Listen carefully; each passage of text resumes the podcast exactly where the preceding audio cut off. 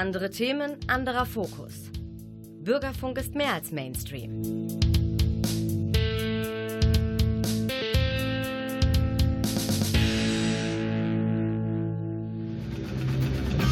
Theatertalk. Das Theater Münster im Gespräch.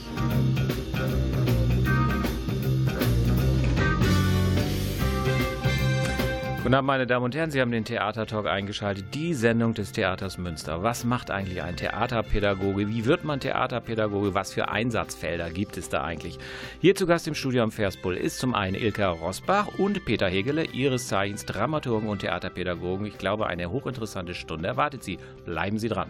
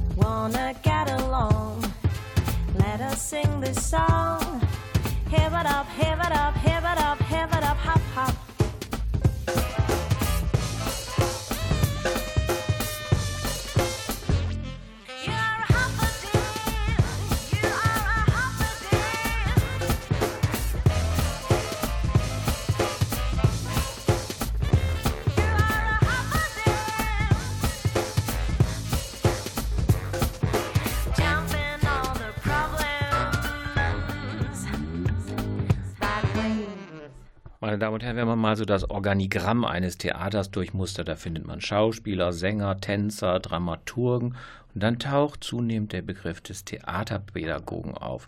Meistens ist er dem Kinder- und Jugendtheater oder hier in Münster dem jungen Theater zugeordnet. Wir wollen heute mal dieses Berufsbild ein bisschen vorstellen, auch außerhalb des Theaters, denn Theaterpädagoge, das muss man nicht unbedingt nur in einem Theater sein. Hier im Studio am Versbull heute zu Gast zwei Theaterpädagogen. Wenn Sie so mal das Organigramm eines Theaters durchmustern, da finden Sie Schauspieler, Sänger, Tänzer, Dramaturgen und Theaterpädagogen. Meistens gehören die dann zum Kinder- und Jugendtheater, hier in Münster zum Jugendtheater. Und dieses Berufsbild, das möchten wir heute einmal vorstellen. Ilka Roßbach ist mehr zuständig für den Musik- und Konzertbereich, Peter Hägele eher fürs Schauspiel.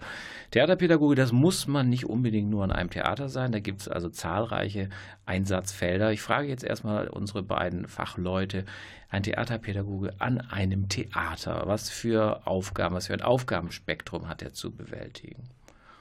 Wer fängt an? Ja, man wundert sich dann schon, wenn man ganz begeistert äh, Theater und Pädagogik, Kunst und Pädagogik zusammenbringt, dass man fünfzig Prozent der Zeit schon auch äh, dummerweise am Computer sitzt. Also mindestens fünfzig. Administration, mhm. Organisation ist ein wichtiger Bereich, in, gerade in der Theaterpädagogik, weil wir ja Leute von außen reinholen. Das heißt, wir arbeiten mit Amateurinnen und Amateuren, in erster Linie natürlich mit Schulklassen, weil die Schulen sind für uns sozusagen diejenigen, die alles vororganisieren. Ansonsten haben mhm. wir natürlich auch unsere Theaterlabore. Das sind äh, Spielangebote über die gesamte Spielzeit für Einzelinteressierte. Äh, junge Damen und Herren. Wir haben allerdings auch einen intergenerativen Kurs, die kleine Bürgerbühne, mein Spielzeitkurs, für den ich gleich Werbung machen darf. Also Zielgruppe sind erstmal quasi Schüler, Heranwachsende. Ja? Die versucht ihr quasi mit Vermittlungsangeboten ins Theater zu holen. Das sieht dann so aus, dass quasi der entsprechende Lehrer sich bei euch meldet oder auf eure Angebote stößt. Und wie geht es dann weiter? Also dann kommen die ins Theater. Also erstmal ist es ja auch die Begleitung eines Vorstellungsbesuchs. Das wäre jetzt erstmal die einfachste Form, bevor wir dann zu Workshops und Laboren mhm. kommen. Ja? Also was macht ihr dann ganz konkret? Also jetzt kommt die Klasse, geht in irgendeine Vorstellung, sagen wir mal ins Musiktheater, und jetzt käme Ilka und erklärt Entführung aus dem Serail, oder? Wie läuft es ab? Ja, genau. Also wenn wir haben natürlich ist es erstmal die Öffentlichkeitsarbeit, damit die Lehrer und, und Lehrerinnen überhaupt erstmal wissen, zu welchen Produktionen zum Beispiel wir auch solche Angebote haben. Das ist jetzt gerade im Bereich Musiktheater auch nicht jede, ähm, sondern die, wo wir auch denken, das interessiert mhm. auch einen Lehrer.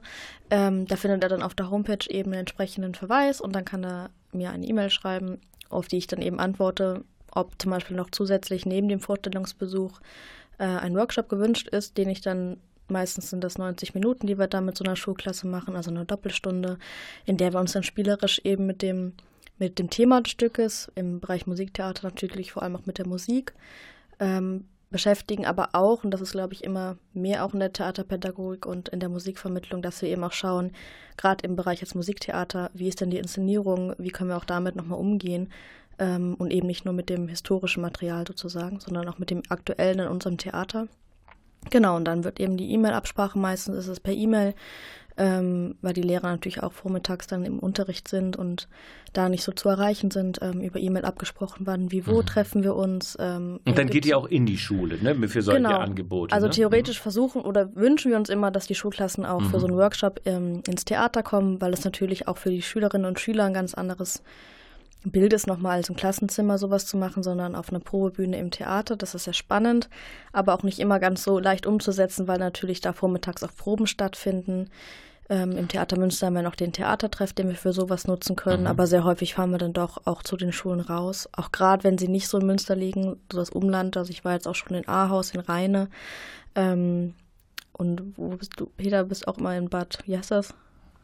Wie ist es ähm. weiter? Also wir sind tatsächlich circa sechzig Kilometer im Umkreis von Münster auch tätig. Das geht bis Richtung Dortmund, also Lünen, Büren und dergleichen, bis nach Reda-Wiedenbrück.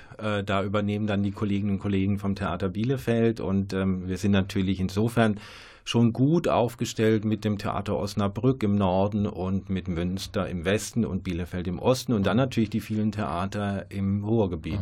Also das wäre jetzt erstmal sozusagen produktionsbezogen mhm. theaterpädagogischen Maßnahmen. Das wäre jetzt ein Arbeitsbereich. Jetzt, das hattest du ja vorhin schon gewähnt, gibt es diese Workshops, Labore. Das ist jetzt quasi abgekoppelt vom großen Spielplan. Da habt ihr ein Grundthema, eine Idee. Das versucht ihr dann mit Schülern, jungen, Heranwachsenden umzusetzen. Das sind jetzt was für Modelle, Workshops oder wie kann man die bezeichnen? Ja, wir sprechen immer von Formaten. Es Aha, gibt okay. sozusagen große Formate, die laufen über die gesamte Spielzeit. Das sind mhm. unsere Theaterlabore. Ilka macht ein Tanzlabor. Ähm, ich selber mache ein Theaterlabor. Und, ähm, was wird denn da gemacht jetzt konkret, wenn ich mich da anmelde als Schüler? Was, was laboriere ich denn da? Ja, das ist ganz witzig. Man denkt, also die Schülerinnen und Schüler oder auch Erwachsenen, die denken am Anfang, wir fangen gleich mit Theaterspielen an. Ähm, bei weitem nicht. Wir machen erstmal Übungen, äh, Methoden des Theaterspielens. wir müssen genauso üben, trainieren, wie das eine Fußballmannschaft auch können muss, um dann aufs Feld zu gehen. Und bevor wir auf die Bühne gehen, müssen wir eben auch trainieren, müssen Methoden kennenlernen, wie man tatsächlich Zuschauerinnen und Zuschauer erreicht, wie man spricht, wie man mit dem Körper umgeht, wie man mit Requisiten umgeht. Licht ist auch eine ganz wichtige Sache für Amateure, die ins richtige Licht zu rücken. Mhm. Und ähm, ja, im äh, Theaterlabor lernen sie im Grunde äh, über die gesamte Spielzeit äh, kennen, wie eine Produktion ähm, entsteht. Und mhm. wir haben uns auch oft vorgenommen, eben Stückentwicklungen zu machen. Das heißt, wir überlegen uns ein Thema, ähm, müssen uns auf ein Thema einigen. Bei mir ist es zum Beispiel unser Haus, äh, mein äh, Kurs, der wird über ein fünfzehntöckiges Haus und die Menschen, die darin leben, berichten und äh, darüber, dass dieses Haus an einen Immobilienfonds verkauft werden soll. Und was passiert jetzt mit den mhm. äh, Bewohnerinnen und Bewohnern? Das ist ein aktuelles Thema und das hat uns alle umgetrieben. Und ähm, ja, es gibt eben auch genug äh, Figuren und Rollen für die ähm, Menschen, die mitmachen möchten. Das wäre jetzt ja mehr Bereich Schauspiel, Sprechtheater, Ilka, im Musiktheater. So ein Workshop ist natürlich ungleich aufwendiger, diffiziler. Also gibt es das mhm. dann auch mit Instrumenten oder wie genau, kann man sich das vorstellen? Also es kommt auch immer drauf an, ähm, was es für ein Stück ist. Also ich gehe da immer vom Stück aus. Zum Beispiel hatten wir jetzt das ähm, musikalische Theaterstück Teufels Küche mit drei Musiker äh, und Musikerinnen, ähm, Klarinette, Cello und Schlagwerk. Und dann war der Schlagzeuger auch sehr Ähm, pädagogisch unterwegs quasi, und mit dem bin ich dann auch in Workshops, äh, in Schulen gegangen, und wir haben einen Musikworkshop dazu gemacht, weil es in Teufelsküche eben darum ging, nicht nur Instrumente zu bespielen, sondern auch Küchenutensilien.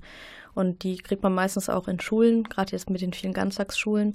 Und da haben wir dann mit den Kindern Reisrasseln gebastelt, also Reis in Gläser, in alte Marmeladengläser gefüllt und damit einen Rhythmus aufgebaut, also dass man eben Also über Rhythmus geht viel, man kann natürlich auch mit den Kindern singen, mhm. aber das hängt auch im Grunde immer so ein bisschen von dem Stück an, was sich anbietet, und das ist meistens auch was, was ich in Absprachen mit den Lehrern mache. Also da gibt es manche Schulklassen, die singen sehr gerne, andere wollen das nicht, und dass man da auch ein bisschen mal individuell auch guckt, ähm, dass man die Kinder nicht total überfordert. Herausfordert mhm. schon, aber nicht, nicht, ähm, überfordert. nicht überfordert oder mhm. da hat man dann ja auch selber wenig von, wenn die keine Lust haben mitzumachen.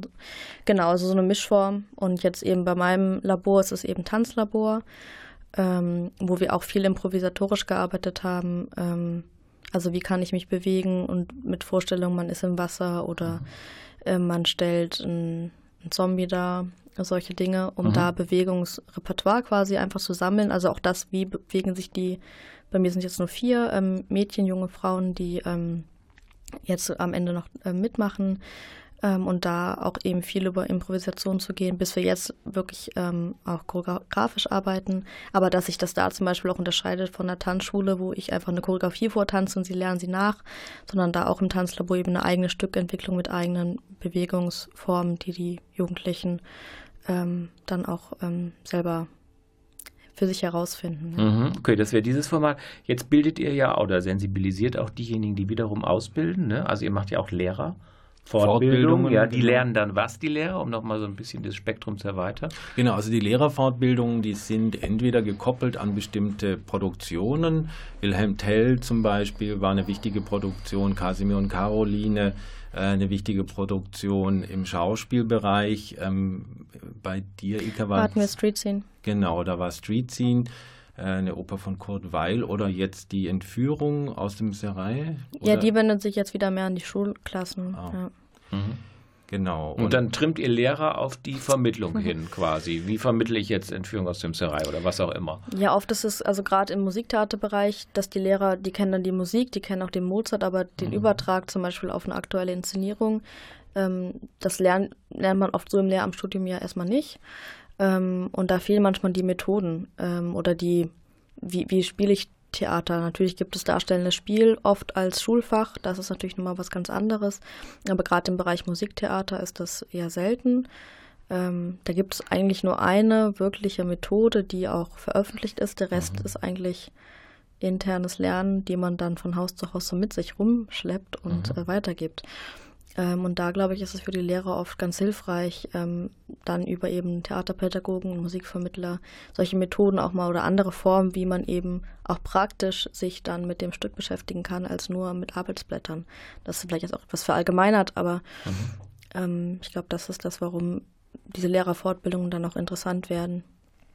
Wir versuchen natürlich auch immer, neben der direkten Verbindung zum Spielplan einen Allgemeinteil anzubieten. Mhm. Das heißt, natürlich sind diese Methoden, die wir jetzt speziell für diese Produktion anbieten, auch allgemein umsetzbar. Mhm. Ähm, man braucht immer nur ein ganz konkretes äh, Beispiel, also mhm. zum Beispiel die Entführung oder aber Wilhelm Tell, ähm, also konkreten Text, konkrete ähm, Inszenierungsvorschläge, äh, die wir eben von den Regisseuren uns dann abgucken auf der Bühne, um diese Methoden auch richtig anzuwenden. Die mhm. Methoden brauchen ja Futter. Ja. Mhm. Meine Damen und Herren, wenn Sie später eingeschaltet haben, wir reden noch gerade über den Beruf des Theaterpädagogen. Wir haben jetzt erstmal die Aufgabenfelder innerhalb des Theaters abgesteckt. Jetzt gibt es ein bisschen Musik und dann sprechen wir darüber mal, wenn jemand Theaterpädagoge werden möchte, aber nicht am Theater arbeiten möchte, was er dann für Möglichkeiten hat.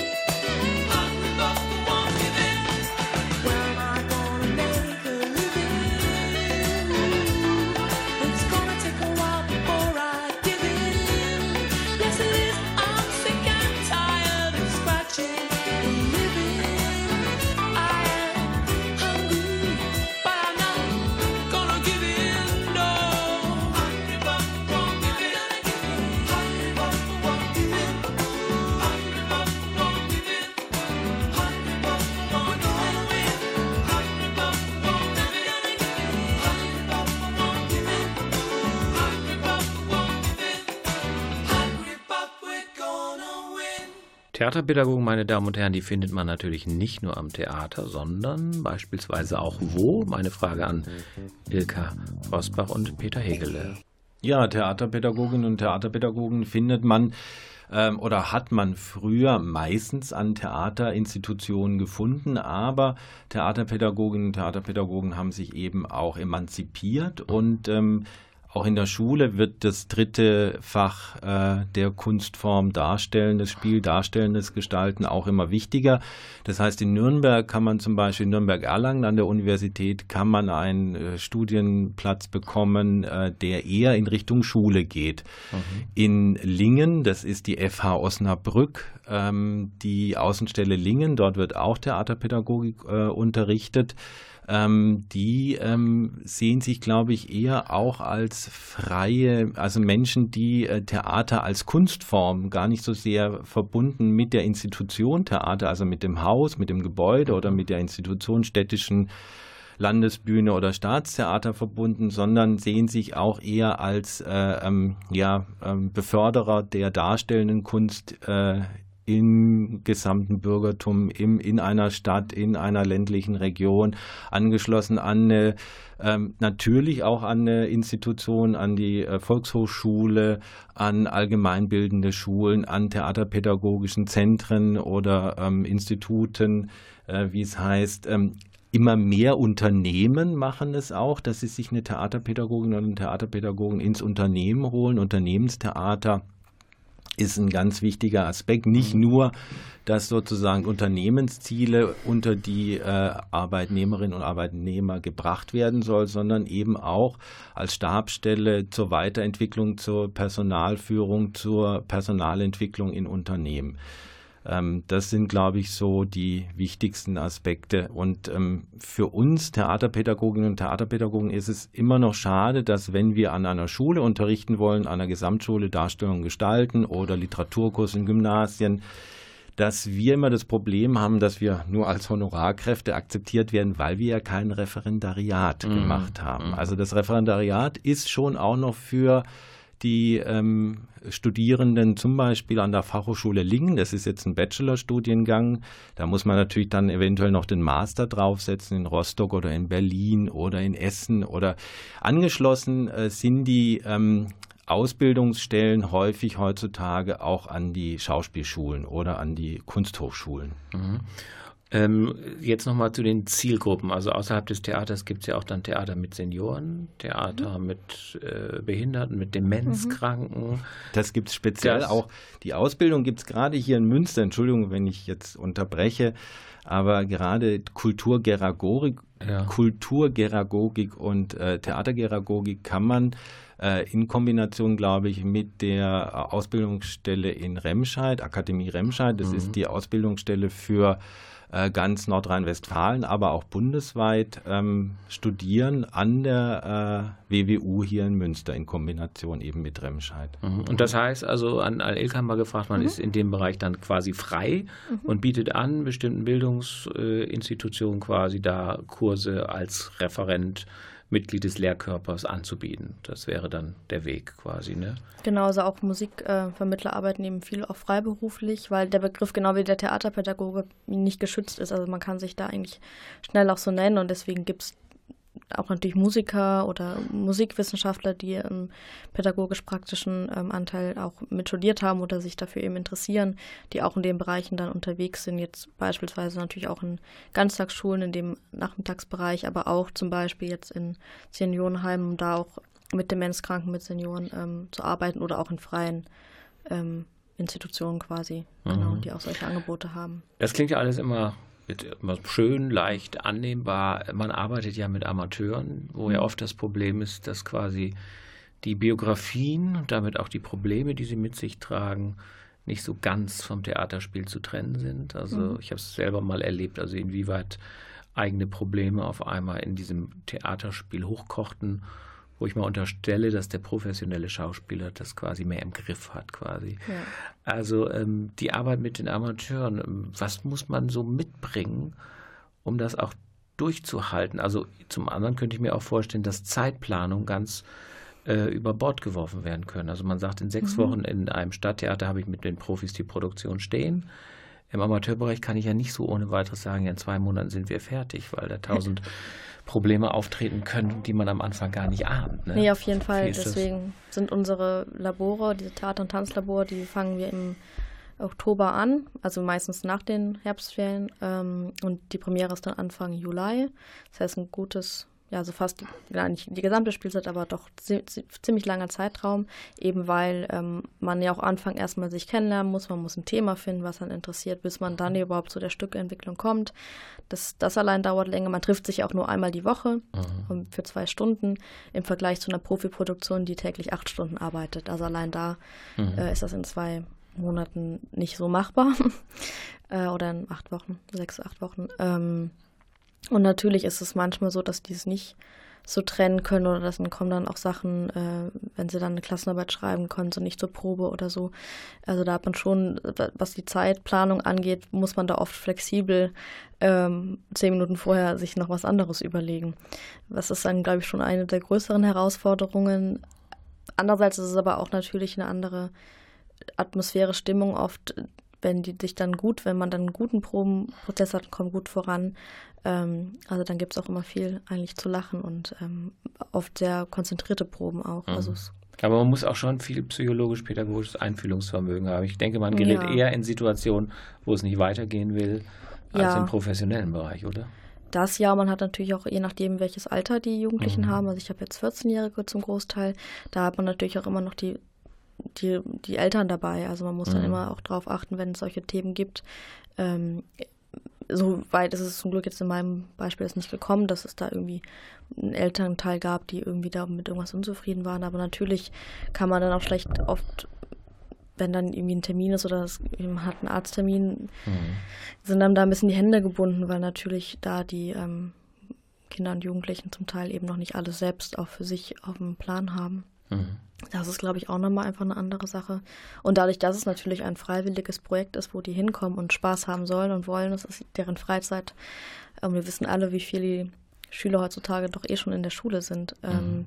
Das heißt, man ist ja auch irgendwie, möchte man denen ja auch eine schöne Atmosphäre geben und nicht sich beschweren, wenn dann irgendwo was nicht klappt. Obwohl das auch manchmal nötig ist, glaube ich, dass man auch nett, aber trotzdem auch bestimmt an den Proben weitermachen kann, damit es auch eben ein schönes, vernünftiges Stück am Ende rauskommt. Mhm. Aber da hat Peter noch länger die Erfahrung. Also ganz, ganz wichtig ist eben äh, ähm, Menschen, die äh, nicht professionell Theater spielen, beizubringen, finde ich, äh, scheitern zu dürfen. Eine mhm. Probe ist dazu da, um scheitern zu können.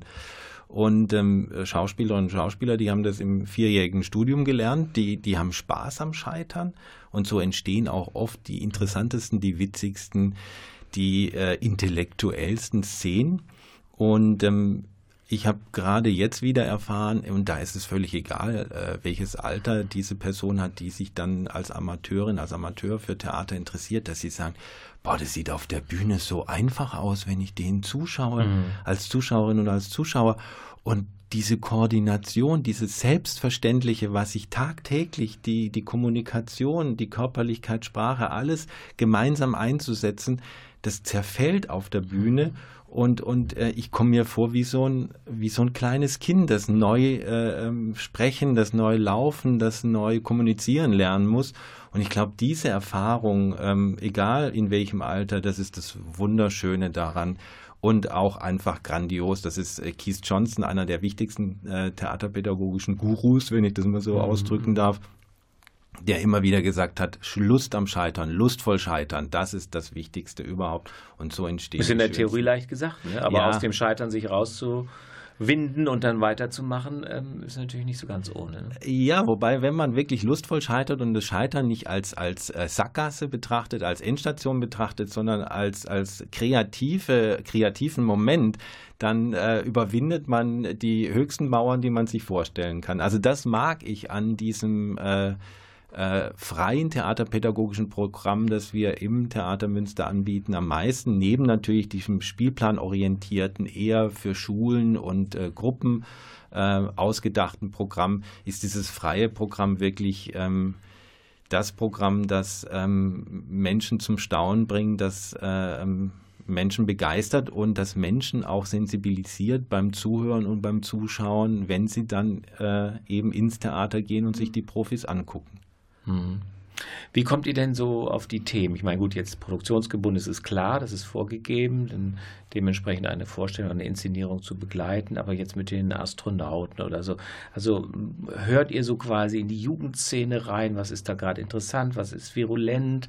Ähm, man muss ja auch so anderthalb Stunden konzipieren, gehen einem da mal die Ideen aus, äh, läuft man sich schneller irgendwie an, an einem toten Punkt fest, wo man weiß, wie soll ich jetzt mit dieser Gruppe eigentlich weiterarbeiten, wo die alle irgendwo immer noch blockiert sind und so. Also meine Frage ist Themensuche für diese besagten Workshops. Wie findet ihr die? Und zum Zweiten jetzt die konkrete Arbeit. Wie weit kann man sowas überhaupt vorbereiten? Ist da nicht wahnsinnig viel auch der Spontanität, der Zusammensetzung der Gruppe, der Begabung und der Nichtbegabung der Gruppe geschuldet? Ich glaube, ja. ja. Ja, das auf jeden Fall. Also zum Beispiel jetzt bei dem Tanzlabor ist es halt dieses Jahr das erste Mal, dass wir eben nicht nur im Schauspielbereich so ein Labor anbieten, sondern auch im Tanz. Dadurch hatte ich auch nochmal Wechsel innerhalb der Gruppe, also welche sind, haben sich dann doch nicht so damit, ähm, war dann doch nicht so ihr Ding und dann kamen nochmal andere oder haben Freunde mitgebracht. Deswegen war da in der Gruppe viel Wechsel, was natürlich da auch wirklich viel Spontanität gefordert hat, ähm, um eben mit denen, die dann schon länger dabei waren, nicht wieder von vorne anzufangen und aber auch die anderen wieder mitzunehmen. Und da war es auch ganz unterschiedlich, manche mit viel Tanzerfahrung, in verschiedenen Tanzstilen auch und andere mit weniger. Aber das war eigentlich auch ganz spannend, auch manchmal zu sehen, dass die, die noch nicht so viel Tanzerfahrung haben, zum Beispiel auch nochmal mutiger sind, was Improvisation angeht. Mhm. Weil sie noch nicht das, okay, die Bewegung ist jetzt falsch oder ich mache das jetzt so, wie ich es im Unterricht gelernt habe, sondern zum Teil auch sehr frei waren auch noch. Das war auch zum Teil sehr schön und natürlich auch voneinander, man dann voneinander lernen kann oder guckt sich automatisch ein bisschen zu dabei. Ähm Gehen einem manchmal die Ideen aus? Also ich meine, auch ein Regisseur hat ja nicht da einen Einfall. Irgendwann hat der ja einen toten Punkt, ne? Und so eine Gruppe nach ein, zwei Stunden, einmal, es wird zäh. Wie, wie, mhm. wie kriege ich das in den Griff? Also ich glaube, für den Anfang hat man so grundsätzlich seine Methoden oder seine Übungen und Spiele, mhm. in denen man sich dann so ein bisschen auch spontan guckt, okay, was passt jetzt vielleicht gerade, also brauche ich zum Beispiel was, wo jetzt, wo sie sich wieder ein bisschen berügen, weil die Energie mhm. total hoch ist und sie nur rumquasseln irgendwie und oder sind sie irgendwie, müssen sie halt energetisiert werden, weil sie müde sind irgendwie vom Tag. Da muss man erstmal so ein bisschen gucken. Und dann geht es halt schon viel um die Gruppe, also dass man mhm. auch aus der Gruppe heraus Ideen findet und so eine Mischform findet zwischen eben, ich versuche mit der Gruppe Themen zu finden, Ideen zu finden, auch Inszenierungsideen vielleicht zu finden. Man aber trotzdem immer wieder zurückkommt, glaube ich, auch darauf, dass man selber dann auch anleitet, weil es sonst natürlich fünfzehn Meinungen gibt und mhm. ähm, da muss man dann, glaube ich, irgendwann schon wieder den Regisseur dann spielen in dem Moment. Mhm. Ja, ja. Das ist schon, das ist schon sehr, sehr wichtig, also die, die Gruppe auch anzuleiten, Äh, zuzusehen und zuzuhören, ähm, selber, also gemeinsam auch Regie mhm. zu führen. Klar, wenn es dann mal dünn wird, wenn, wenn dann mal Müdigkeit auftritt, äh, klar, es, äh, schieben wir dann an. Ähm, das haben wir gelernt, äh, wie ein Schauspieler eben auch gelernt hat, äh, professionell mit Figuren, mit Szenen umzugehen. Aber das ist das Schöne daran. Also ich hatte einmal die Situation in der Probe, da haben alle gesagt, äh, warum will denn der eine nicht mitspielen? Dann sagte er, boah, ich gucke gerade viel lieber, das macht so viel Spaß, euch zuzugucken. Und er hat auch wirklich ganz tolle ähm, Kritik gemacht. Also Kritik ist ja ein ganz wichtiger Aspekt im Theater und das versuchen wir auch immer wieder zu vermitteln. Kritik ist was Positives. Es ist leider immer negativ belegt durch, äh, ja, Schule natürlich auch, weil wer kritisiert wird, hat was falsch gemacht und mhm. das ist bei uns überhaupt ja. nicht der mhm. Fall, sondern Kritik ist etwas äh, Inspirierendes. Man, Konstruktives. Man, ja, was Konstruktives und ich glaube, das sind dieses Scheitern dürfen, Kritik als positiven Aspekt zu erfahren und gemeinsam etwas zu entwickeln.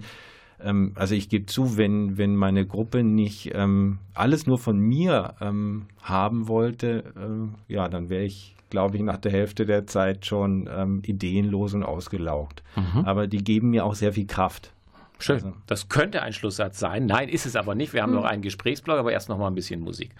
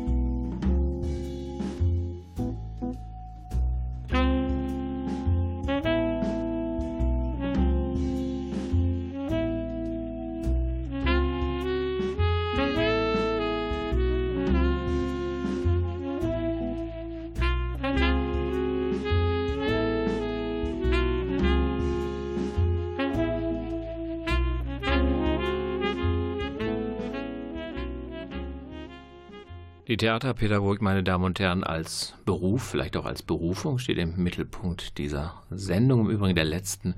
In der Spielzeit zweitausendachtzehn neunzehn, Ilka Roßbach und Peter Hägele berichten über das ganze Spektrum der Tätigkeiten, die da sich drunter und damit verbinden. Ähm, ihr zwei seid jetzt, sagen wir mal, von Haus aus eher Dramaturgen, dann habt ihr quasi aufgesattelt. Warum hat es euch, darf ich so ausdrücken, nicht gereicht, Dramaturg zu sein, Stücke zu begleiten, Publikumsgespräche, Programmhefte machen, Pressearbeit dementsprechend. Dieser Reiz quasi jetzt äh, pädagogisch auch zeitgleich oder zusätzlich zu arbeiten. Woran besteht für euch der Reiz? Jetzt rein biografisch mal gefragt. Ja, es ist einfach erfrischend, mit ähm, Jungen wie mit alten Amateuren, mit Laien zu arbeiten. Ähm, die, also bei mir hat es schon sehr früh angefangen. Ich habe nach dem äh, Studium erstmal an einem Verlag gearbeitet und habe relativ schnell gemerkt, okay, das macht total viel Spaß, aber ich brauche noch was anderes. Und mhm. bin dann, äh, in der Nähe gab es eine äh, Schule, eine Förderschule für ähm, ja, verhaltensauffällige Kinder, hieß es damals, glaube ich. Und da habe ich dann sofort äh, ja, als Theaterpädagoge anfangen können über die Stadt. Und ähm, das hat mir riesig Spaß gemacht, äh, gerade immer diesen praktischen Anteil und diesen theoretischen Anteil zu haben. Dann, am, äh, als ich das erste Mal am Theater äh, eine Festanstellung bekommen habe, Äh, witzigerweise haben sich die Kolleginnen und Kollegen der Dramaturgie auch immer ein bisschen drum gedrückt, jetzt an der Volkshochschule Einführungen zu machen oder äh, den direkten Kontakt zum Publikum zu suchen, und haben dann immer gesagt, Peter, das kannst du so gut, mach das doch.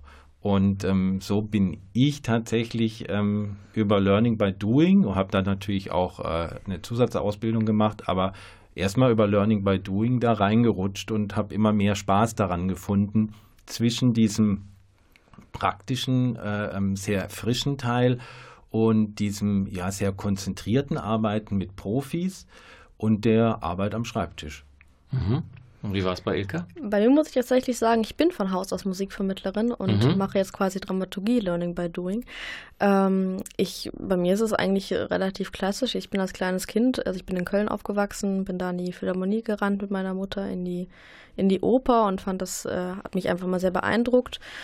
Und dann so nach dem Abi, wie es vielen geht, hatte ich mehrere Interessen, äh, mehrere Fächer, die mich interessiert haben, und habe dann F S J Kultur gemacht. Damals vom Gürzenich-Orchester im Bereich ähm, Konzertpädagogik, in dem konzertpädagogischen Programm bei denen. Habe natürlich auch ein bisschen in die Pressearbeit reingeschnuppert und solche Dinge, habe aber da eben auch gemerkt, dass mir das halt Spaß macht, ähm, mit den Kindern zu arbeiten, äh, Kinder, die dann Generalproben besuchen und vielleicht zum ersten Mal diesen riesigen Saal sehen, und ähm, ja, habe mich dann dafür entschieden, das auch zu studieren, was im Bereich Musikvermittlung wirklich noch gar nicht so einfach ist. Da gibt es quasi, ich glaube, an zwei Händen kann man es abzählen, wo man so etwas als Bachelor oder Master studieren kann. In Köln zum Beispiel war ich der erste Jahrgang, der mhm. ähm, den Zweifach-Bachelor studiert hat, zusammen mit Erziehungswissenschaften, den Master dann an der Musikhochschule in Hannover. Also die Master gibt es dann zum Teil an den Musikhochschulen und vereinzelt Bachelor. Ähm, relativ bekannt ist der Aufbaustudiengang in Detmold, mhm. neben, also, den man neben dem Beruf dann schon studieren kann. Ähm, genau, weil mich das irgendwie, also mich sowohl die Musik fasziniert, mhm. auch die Umsetzung auf der Bühne, Musiktheater, und das aber eben auch weiterzugeben, also eigentlich das auch selber das die Freude am Theater, an der Musik, die Begeisterung dafür ähm, weitergeben zu können ähm, mhm. an Schüler, Kinder, Jugendliche und natürlich auch Erwachsene, die mhm. vielleicht noch nicht so viel damit in Berührung gekommen sind. Jetzt hast du ja einige Ausbildungsstätten schon genannt, mhm. nochmal zusammengefasst. Ich habe jetzt quasi Abi in der Tasche, möchte in die Richtung Theaterpädagogik gehen. Dann gehe ich jetzt wie vor, ein Studium und eine Zusatzausbildung, oder so wie du es gemacht hast. Können wir mal, zu deiner Zeit, Peter, als du studierst, gab es diese gab Richtung es? gar nicht. Also als Begriff schon, aber man konnte es nicht irgendwie studieren. Genau. Also da wie musste, gehe ich vor jetzt? Da musste man damals eben äh, entweder Schauspielerin sein oder Dramaturgin sein oder Regisseurin sein. Auf unterschiedlichsten Wegen hat man dieses Ziel erreicht, auch viel über Praktika äh, Assistenzen an oder Hospitanzen an Theatern. Und ähm, heutzutage ist es ein Studiengang, ähm, wie gesagt, Lingen äh, bietet hier auch das Archiv für Theaterpädagogik an. Äh, Professorin Marianne Streisand ist hier sehr aktiv, auch was die Geschichte der Theaterpädagogik anbelangt. Also wenn man äh, schon Lingen ganz in der Nähe hat, sollte man sich vielleicht auch in dieses Archiv begeben. Und wann die Theaterpädagogik begonnen hat, ist natürlich da auch ein großer Streitpunkt, diskursiver Streitpunkt, äh, ob der schon im neunzehnten Jahrhundert begonnen hat, mhm. ob der nach dem Zweiten Weltkrieg oder nach der achtundsechziger Revolution begonnen hat. Ich glaube, das brauchen wir hier gar nicht anzusprechen. Wichtig ist einfach, dass es seit fünfundneunzig ungefähr äh, diesen Begriff gibt, leider immer noch ungeschützt. Der Bundesverband Theaterpädagogik versucht, das ein bisschen in den Griff zu kriegen, wobei ich glaube, dass es auch eine äh, ethische Frage, eine moralische Frage für jeden Einzelnen von uns ist. Darf ich mich so nennen und ähm, will ich mich so nennen? Die Ausbildung zum Bachelor ist ja heutzutage die Voraussetzung. Mhm. Früher war es tatsächlich das Diplom. Ich glaube, wie beim Schauspieldiplom hat man eben auch in Theaterpädagogik sein Diplom gemacht. Mhm. Heutzutage ähm, kann man Kultur, äh, ähm, Wissenschaft, äh, Medienwissenschaft, Theaterwissenschaft, äh, ähm, Theaterpädagogik äh, eher theoretisch, eher praktisch studieren. Ähm, wichtig ist immer der praktische Anteil, weil wenn man, an, egal an welcher Institution arbeitet, muss man praktisch arbeiten können. Das ist ganz wichtig. Die Theorie ist genauso wichtig, der Hintergrund mhm. natürlich. Ähm, für mich ist Rostock zum Beispiel ein sehr toller Masterstudiengang und wie gesagt, die Masterstudiengänge, wie Ilka schon sagte, sind meistens an den äh, Akademien, an den Hochschulen für Musik, für darstellende Kunst mhm. angegliedert. Die Bachelorstudiengänge äh, sind häufig auch äh, an Universitäten oder an Fachhochschulen zu finden. Mhm, mhm. Und Ilka nochmal gefragt, mhm. was muss man so für Talente mitbringen, was für Charaktereigenschaften. Einiges konnte man ja raushören, aber vielleicht mhm. kannst du es mal zusammenfassen. Außer Theaterfreude, Theaterleidenschaft für diese Kunstform, was muss man mitbringen? Also ist im Bereich auch Musikvermittlung, ist es bei vielen Studiengängen nicht zwingend die Voraussetzung, ein Instrument zu spielen oder mhm. zu singen. Also leider sind da viele Studiengänge eher theoretisch, sodass wir auch keinen Instrumentalunterricht haben. Aber eigentlich alle, die in der Bereich Musikvermittlung unterwegs sind, haben ja irgendwie so einen Hintergrund auch der praktischen Art, der natürlich auch in der Arbeit wichtig ist, also sei es ein Instrument oder Gesang. Das ist das eine. Ich glaube, das andere ist auch, dass man, das lernt man dann auch mit der Zeit, aber auch die Lust darauf, eben vor einer Gruppe anleitend zu stehen. Also man hat natürlich in dem Moment dann äh, die Verantwortung für diese Gruppe mhm. und man muss auch mal damit umgehen können, dass die unruhig sind oder dass die gerade nicht so das Interesse haben, weil die Leidenschaft, die wir fürs Theater haben oder auch gerade im Bereich klassische Musik, die trifft man jetzt nicht unbedingt in jeder Klasse an. Vielleicht mhm. bei Einzelnen, aber nicht bei der gesamten Gruppe. Und damit muss man, glaube ich, auch umgehen, die mit den Methoden, mit dem, was man da tut, dann doch dafür zu interessieren, dass die mitmachen, dass die da freudig auch mitmachen und die Übungen vernünftig ausführen. Und ähm, ich glaube, das ist, das muss man einfach aushalten, wie jeder Lehrer auch. Mhm. Man hat vielleicht noch den Bonus, dass man eben abseits vom regulären Unterricht kommt. Man ist immer erstmal was Interessantes, was ähm, einem vielleicht den normalen Frontalunterricht äh, dann in dem Moment in Anführungsstrichen erspart. Mhm. Ähm, aber dennoch hat man eben diese Gruppe dann zu leiten. Und bei den Klassengrößen von dreißig Leuten ist das mitunter, muss man das auch gut planen. Ähm, mhm. Ich glaube, das ist ein wichtiger Aspekt. Ähm, und eben auch, man ist eben doch auch viel mit der Organisation beschäftigt, mit ähm, Anmeldelisten auf Excel führen, mit ähm, natürlich auch einem Newsletter, den man rausschickt oder einem Brief an die Schulen, wenn man interessante Angebote hat. Also darauf muss man sich auch einstellen, zumindest wenn man jetzt eben äh, am Theater arbeitet, aber auch freiberufliche Theaterpädagogen müssen ihre Workshops planen, müssen schauen, wo halte ich den, wie sind die Räume. Also ich glaube, das darf man da nicht vergessen, dass man eben auch, wenn man im Theater oder in diesen Bereichen arbeitet, doch auch viel Zeit vom Schreibtisch hat. Jetzt ist ja der Zeitpunkt dieser Sendung gar nicht ungünstig gewählt, weil äh, was ihr alles so quasi erarbeitet habt, das präsentiert ihr ja auch quasi jetzt in den letzten Wochen der Spielzeit. Da gibt es so diverse Festivals oder Auftritte, die ihr habt. Vielleicht stellt ihr die abschließend, wir haben nur noch wenige Minuten, fast Sekunden nochmal vor, inwieweit ich das, was ihr im Laufe dieser Spielzeit erarbeitet habt, auch als Publikum erleben darf und kann. Ja, das betrifft jetzt in erster Linie äh, unsere Labore, unsere Theaterlabore, die über die gesamte Spielzeit gelaufen sind, von Freitag, fünften Juli bis einschließlich Sonntag, siebten Juli gibt es diese Ergebnisse zu sehen. äh, im Kleinen Haus und in der U zwei am Theater Münster. Das sind jetzt nicht die Workshops, nicht die vielen mittleren und kleinformatigen äh, Angebote, die wir ähm, äh, ja, erarbeiten und durchführen mit Schulklassen, mit äh, einzelnen Gruppen, äh, sondern wirklich mit äh, eine nachhaltige äh, Sache, sage ich jetzt mal, mit äh, Menschen, die entweder Wiederholungstäter, häufig Wiederholungstäterinnen und Täter sind, die eben jetzt schon ein ganzes, äh, eine ganze Spielzeit über arbeiten. Mhm. Und das wäre das, ja. Genau, das ist das Dran und Drauf, ja. Labore-Festival von äh, Freitag, fünften bis Sonntag, siebten Juli. Genau, was gerade aktuell noch läuft, aber meistens sehr voll ist, weil es schon so bekannt ist. In Münster ist natürlich das Theater Jugendorchester, mhm. wo auch eben theaterpädagogisch äh, und gesangspädagogisch ähm, lange gearbeitet wurde. Die hatten schon am achtundzwanzigsten April Premiere. Wir haben jetzt noch vier Vorstellungen. Mhm, bis elften Juli, glaube ich, geht genau. das noch, ne? Mhm. Genau. Aber das ist quasi, ähm, da kann man dann eben eine semi-professionelle bis zu manchen Teilen schon sehr, sehr professionelle ähm, mhm. Vorstellung eben sehen, ein Musical komplett mit Jugendlichen, also sowohl auf der Bühne als auch im Orchester. Zu ähm, Huxleys schöne neue Welt. Können wir genau, noch ergänzen, stimmt. Ne? Ja, danke. Genau, aber das gibt es auch nächstes Jahr wieder, wenn man jetzt keine Karten mehr erwischt. Ja. ja, meine Damen und Herren, ich bedanke mich herzlich bei Ilka Roßbach und Peter Hägele. Wir haben den Beruf des Theaterpädagogen vorgestellt. Die vielfältigen Arbeitsmöglichkeiten, das Profil, die Ausbildung, die man absolvieren muss oder sollte, äh, um quasi diesen Beruf zu ergreifen. Das ist die letzte Sendung gewesen in dieser Spielzeit. Wir hören uns wieder im September. Wir wünschen Ihnen einen wunderbaren Sommer. Der siebte September, das wird quasi das Theaterfest, der offizielle Spielzeitauftakt sein. Bis dahin kommen Sie gut durch einen hoffentlich wunderbaren Sommer zweitausendneunzehn. Tschüss.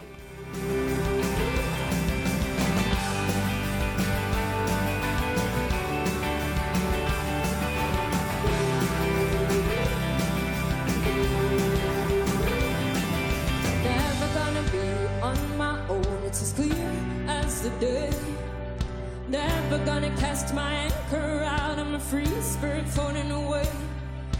I can't stay here for too long. I got to keep on moving on. Nothing faces, nothing changes. This old place, you're driving me crazy. Never, never. Now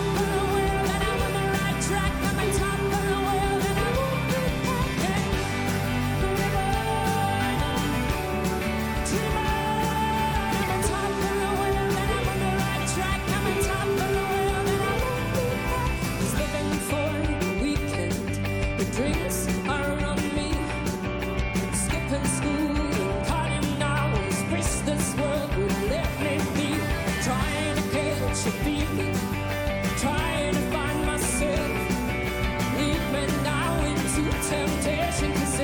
cast my anchor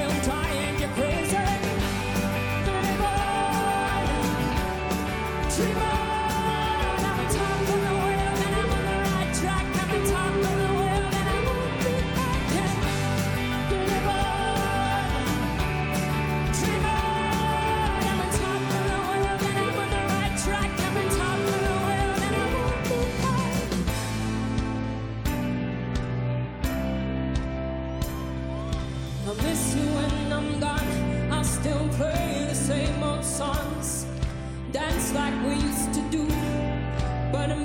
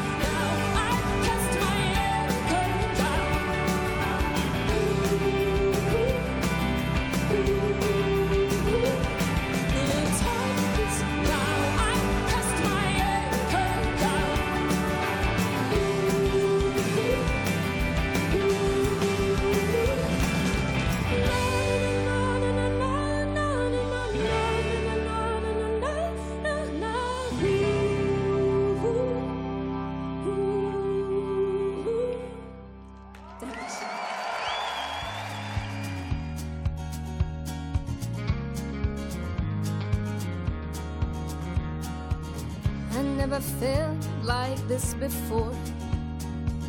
Try to hold it back and I feel it even more. Sweat drips down my spine and my knees are weak. I cannot move, I cannot speak. But then you came and I held it together again. I managed to stumble through fifty thousand voices singing in the rain. There's nothing that I wouldn't do, 'cause I'd move mountains if you were.